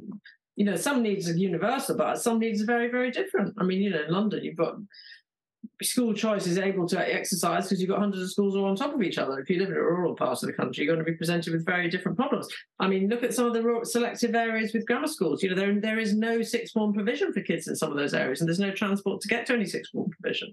So you've got to have local solutions to problems. I completely agree with that. But let, again, that's going to take a lot of courage and investment to do it properly because you can't you talk about the unintended consequences. You can't just sort of thrust powers back to people unless they've got the capacity to do the work that's needed to be done. And frankly, local authorities now don't have that capacity. It's just been taken out of them. yeah yeah So I agree. I, I couldn't couldn't agree with you more. I think good. We need good national sort of guidelines for what we want from our education system. We need proper devolution, and you need local accountability for schools. So all schools, yeah not just some schools, should be accountable to any local body, whether it's the mayor or the local authority or what have you, who are holding them to account. So it's not just the job of Ofsted, the Department for Education, and the publication of league tables. yeah And it should be done in a more supportive rather, rather than a sort of condemnatory way. So you are talking about success rather than failure and how, Mm. how you support failing schools to get better. and so so as a final question then i know we've got we've got to wrap up in a minute um if you had if you could give one piece of advice to bridget phillipson if there's one thing that- assuming uh, that she becomes the next education secretary, or maybe the next after one. However many more times it changes before the current administration finally uh, exits office, um, what would it be? Well, I think you've got to really prioritize, have, have two or three really simple, big ambitions that you want to do. Um, focus on that and prove that you can achieve them. I mean, I take a parallel from a school, what happened at Gospel Oak School to go right back to that point. When we finally found the right head teacher, the school was a, had become a sort of basket case. We'd had three heads and it was all sorts of problems. But anyway, this guy came in and he basically said, I'm going to, he's called all the parents and he said, I'm going to do this, I'm going to do this, this is what the school needs, I'm going to do this, I'm going to do this, I'm going to do this. And in the first 18 months he was there, he just focused on those three things.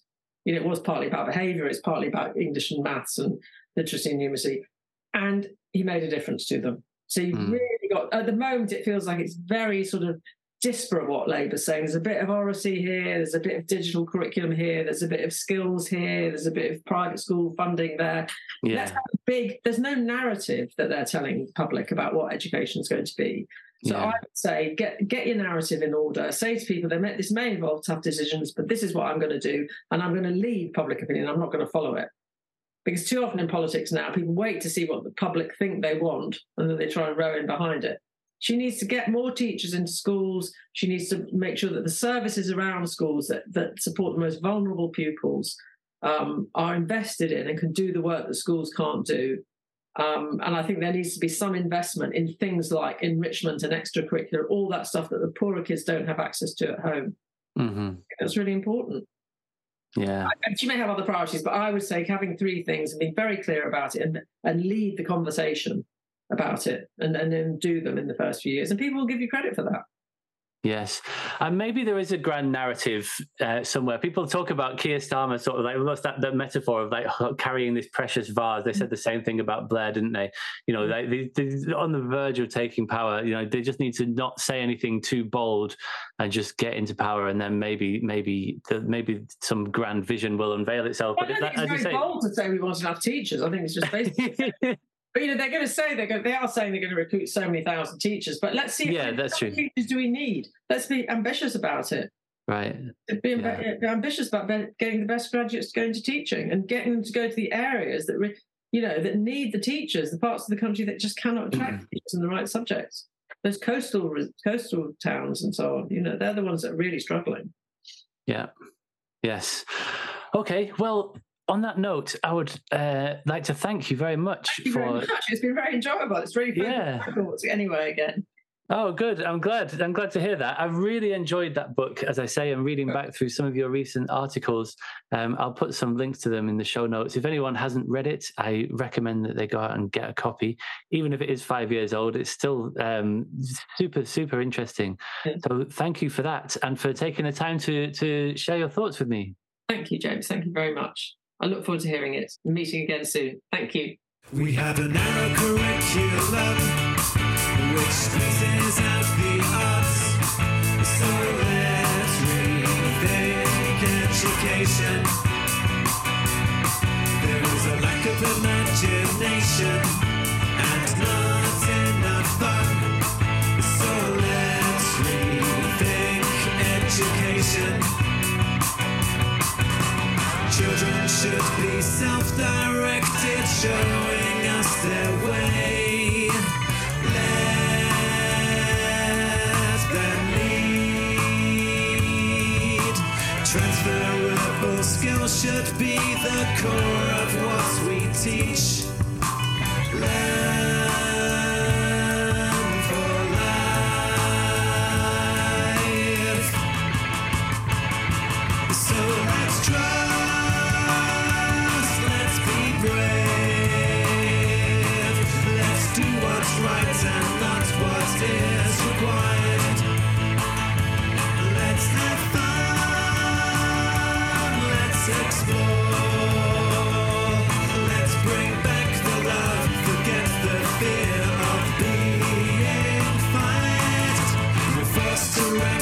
children as Ofsted ranks the schools.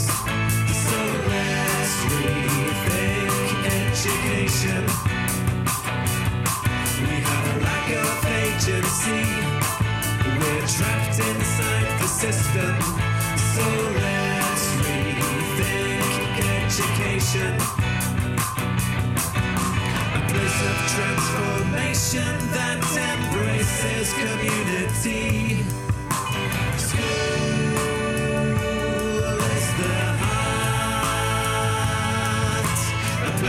dream, a place to play, a place to think.